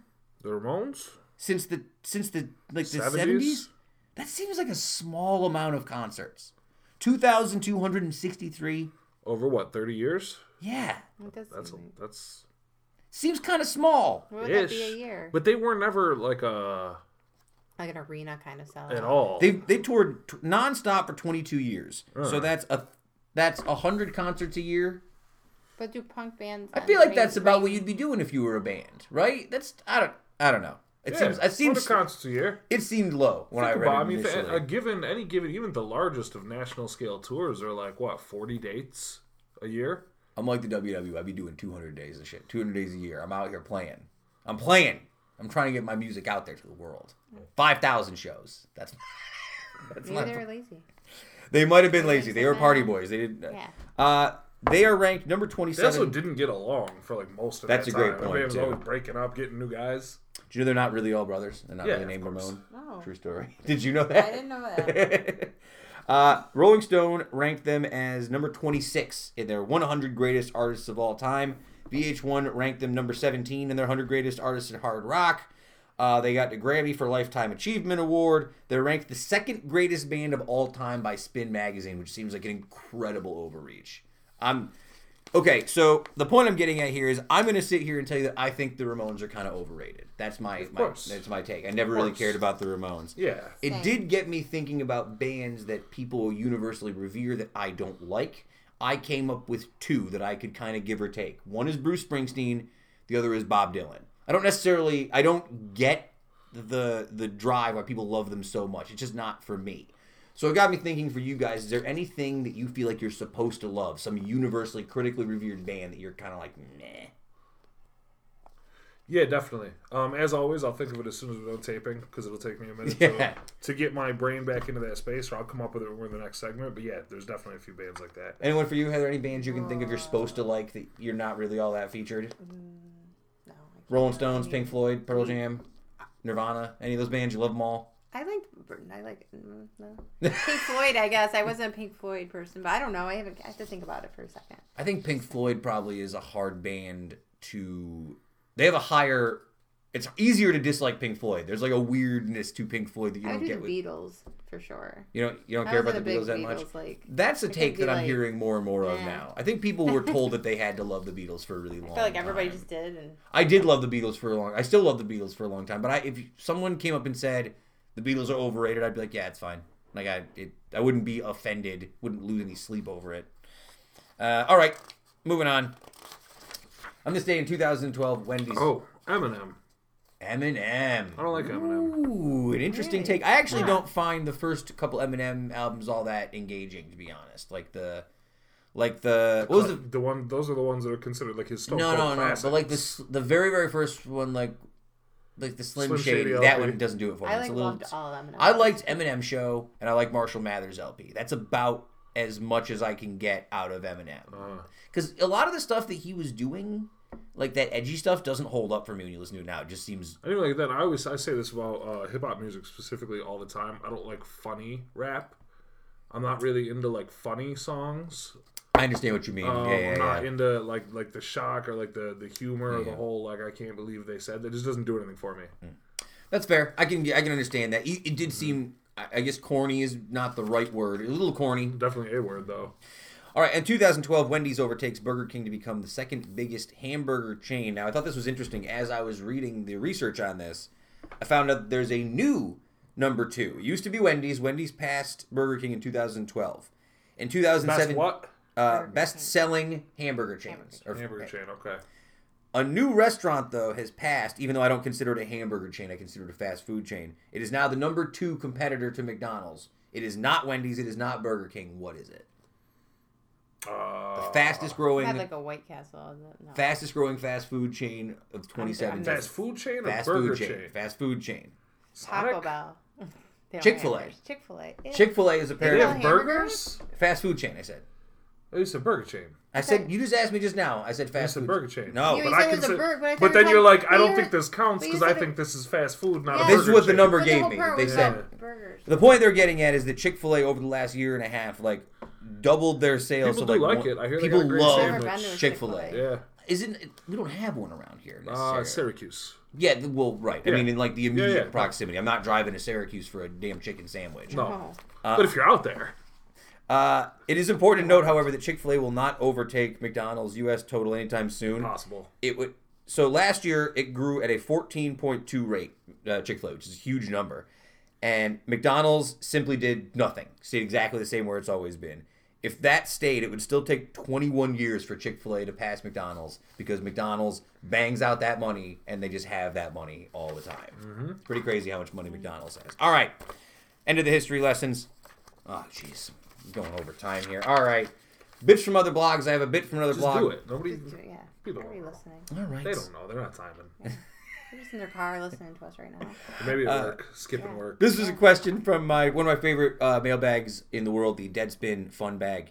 Uh, guys, what is the optimal time to go to your local grocery store? The parameters for the question are this: one, minimize the amount of time needed to wait in line at the checkout, and two, minimize travel time to get home once I'm back in my car. Ooh, Oh, you like this one? I do. Go ahead. What do you got for me? 10 o'clock.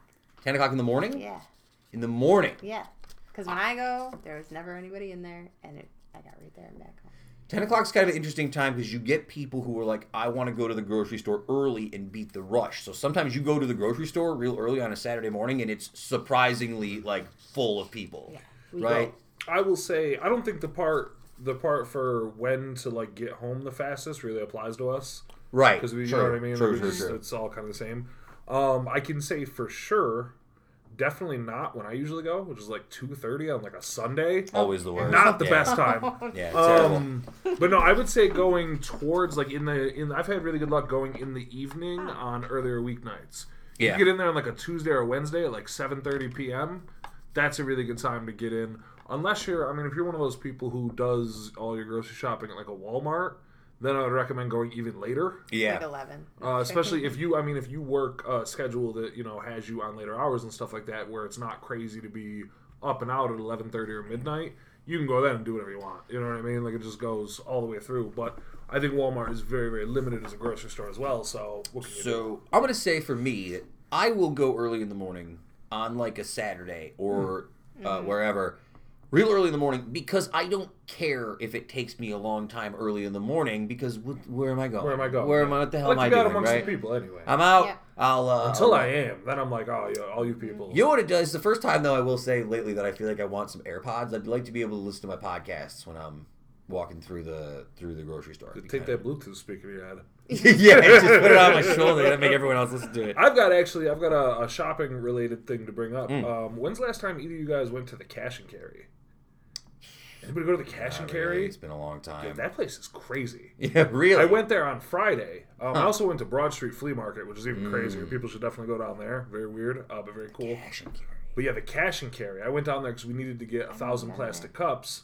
Yeah, and yeah. So you know, so you can get you know large scale stuff like that and just buy by the case and whatever.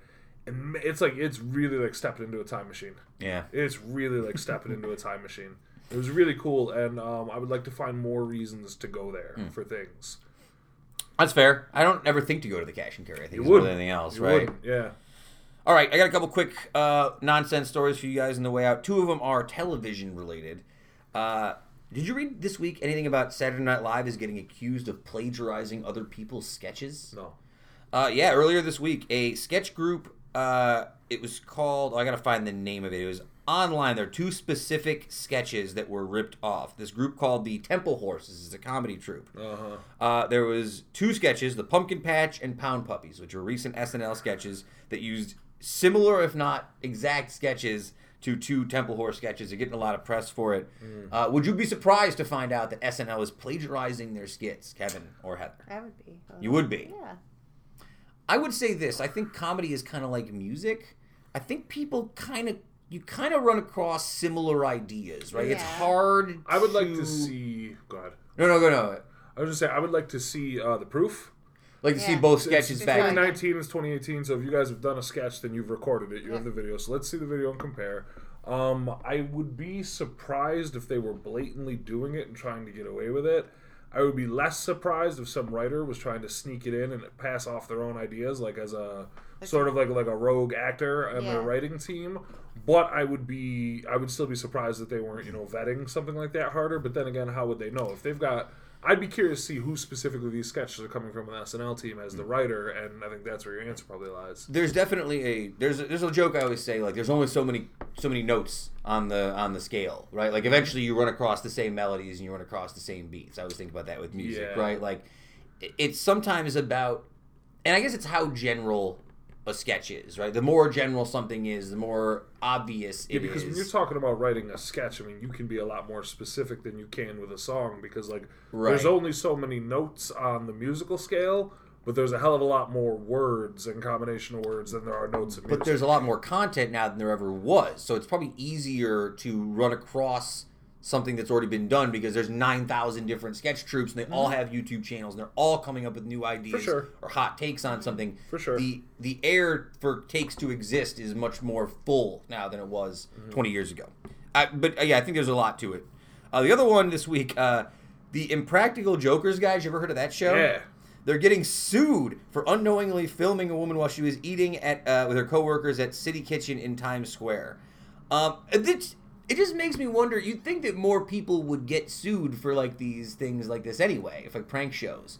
Because my assumption is, if you go on like a prank show, you have to sign a waiver. Yeah, that's what I thought. But Yeah. if, but if you sign a waiver beforehand, wouldn't you know you're going to be on a prank show? So isn't the idea they pull the prank and they're like, "Sorry, this was a prank. If you want us to do it on the show, you can sign the waiver. If not, we'll get rid of the, the Yeah. tape." so right? did she sign it? She didn't sign a waiver, or she? Well, I guess the assumption would be like she didn't want to sign the waiver, didn't want to be involved in the prank, Oh, so and is now still- suing them, right? But like, wouldn't sort of defeats the purpose of a prank show if you have Is to Is that call. what it sounds like? Because the way you said it to me sounds like not she's they- a lady who was in a restaurant where she was Yeah. filming, saw herself in the background on their show, and was like, "Hey, I like money." That's what I. uh, so here's what it says. That's what it sounds like That's to what I thought me. Uh, she refused to sign a waiver after the shoot, but claimed her face was clearly recognizable while an episode of the sh- uh, of the show is on, and she feels disrespected for it.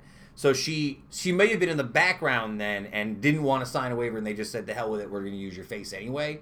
Could just be like an issue You're where gonna they, use her face. If you're in the background, you're not using her face. Or maybe they just, just, forgot assumed to cut her out. Yeah, or yeah, or just assumed that this wasn't a problem because she yeah, I got, I got. I got nothing for this lady. I hope she gets zero dollars. Yeah. All right, and then uh, I also, uh, last but not least, uh, Kevin, have you ever heard of the rock and uh, the, the metal band Lamb of God? I think you have. Oh, Yeah. I've heard of that. You've heard of them? Are you a fan of Lamb of No. God? Yeah, yeah. I am. You're not. Lamb of God's awesome. They have a, They're pretty a good. live DVD called Philadelphia. They're pretty Uh, good. It was really good. If you like metal, they're quite I good. just heard it recently though. Uh, well, Recently. do you like them more than you like the Westboro uh, Baptist uh, ministers? The best, yeah, they're both.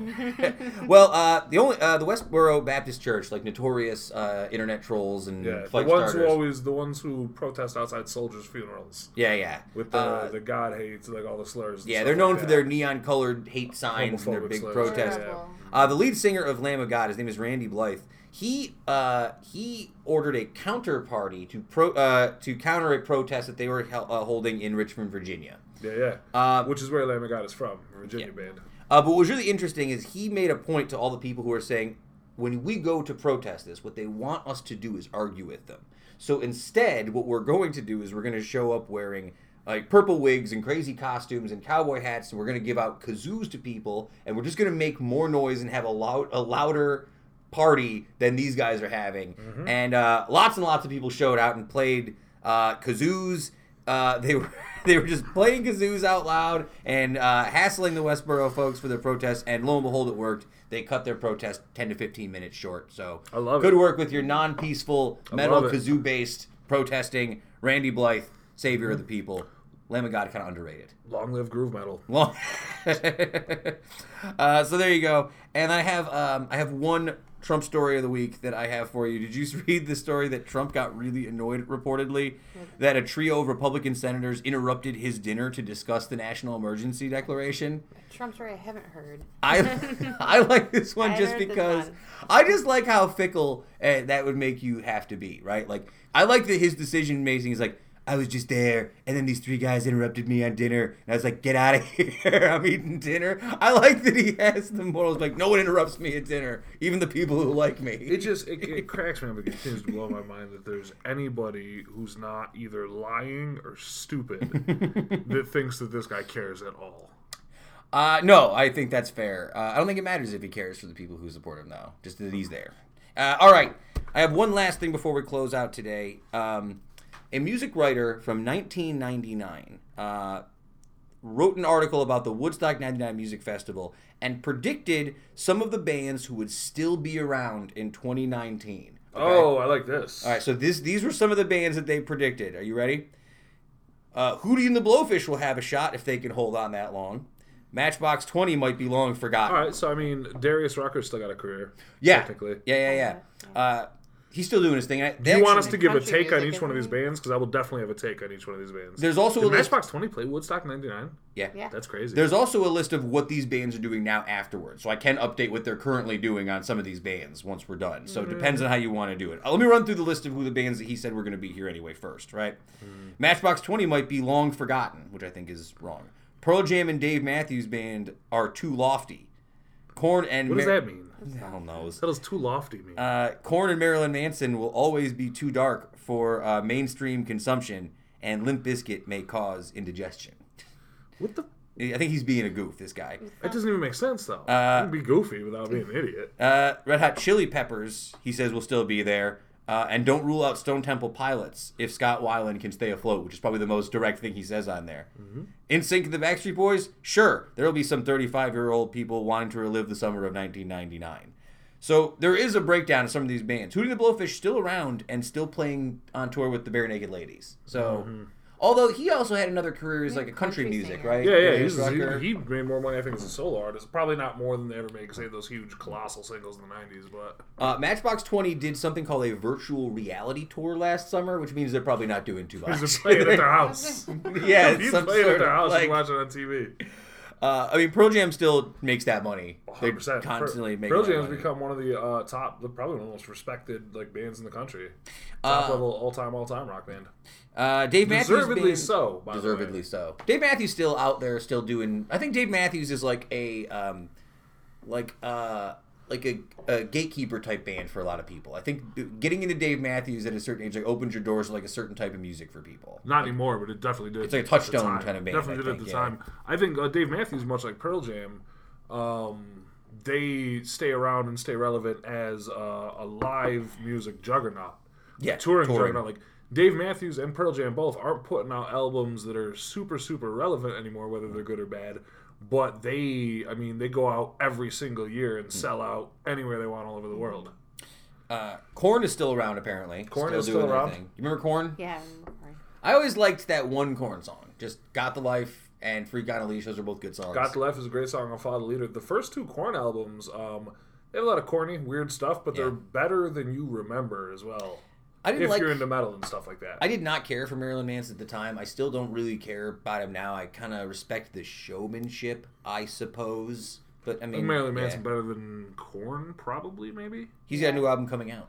Yeah, I don't know about that, but like he's got some wild stuff. Limp Bizkit was still a thing for a while. Very short amount of time. Where is he now? Fred Durst. Yeah. He owns a jazz club, I heard, because I just read that Lady Gaga did an impromptu performance at his jazz Oh, club this well, there you weekend, which is a weird headline to read. Uh, Red Hot Chili Peppers still very much a thing. Scott Weiland obviously passed away. Stone Temple Pilots not so much of a thing anymore. Are NSYNC and the Backstreet Boys still a thing? No. Actually, boys. They were in that commercial with for Pepsi. Oh yeah. Yeah. Yeah. So they're doing commercials. And Timberlake. I is think they still- do. I think they do like some nostalgia state fair tours. Yeah. You know what I mean? I don't. Think Backstreet Boys don't though. I know that's right. They didn't. I Backstreet Boys were not as good as NSYNC. Fight me on Backstreet Boys. internet if you Backstreet it. Boys as a group are probably more around now than NSYNC is. Yes. Because Yeah. they all stuck together. That's NSYNC lost are. a guy. Yeah, you know I, what I mean? I just mixed them up actually. And Yeah, NSYNC. I did. And NSYNC uh, did have the guy who went on to be the biggest star of all of those groups. Like Timberlake is him. Mm-hmm. bigger than all of them, so they'll always have that over over Backstreet. That's my my take. Okay. Fight me on the internet, Backstreet Boys stands out there trying to get mad at me about this. All right, thanks again to uh, Delvin J. Moody. I forgot to ask him who he stands for between the Backstreet Boys and NSYNC. I'll have to get him. You know what's going to be funny? In the intro to this episode, you're going to talk about the Backstreet Boys and NSYNC thing, and then people are going to listen the whole show. And what the hell's going on? And then for the last five minutes, gonna they're going to get these impassioned BSB versus NSYNC takes. uh, follow uh, Kevin at uh, underscore Kevin Sullivan. Follow Heather at Heather Waz one. Follow me at SF Doom, or just follow the show at Uticast. We are on Facebook, Instagram, SoundCloud, Apple Podcast, iTunes, Stitcher Podcast. We're taking over the web. Sayonara, humanoids. Keep it tight. Woodstock lives. Uh, we hope you enjoyed your St. Patrick's Day weekend. Oh, I have my award ceremony this week on Wednesday. I'm winning my oh, my my major award. it's a major award. It's award. a major award. I'm a major award. Genesis Group, send me a leg lamp. Ray Durso, I'm talking to you. Leg lamp, send it to my house. Fragile. Must be Italian.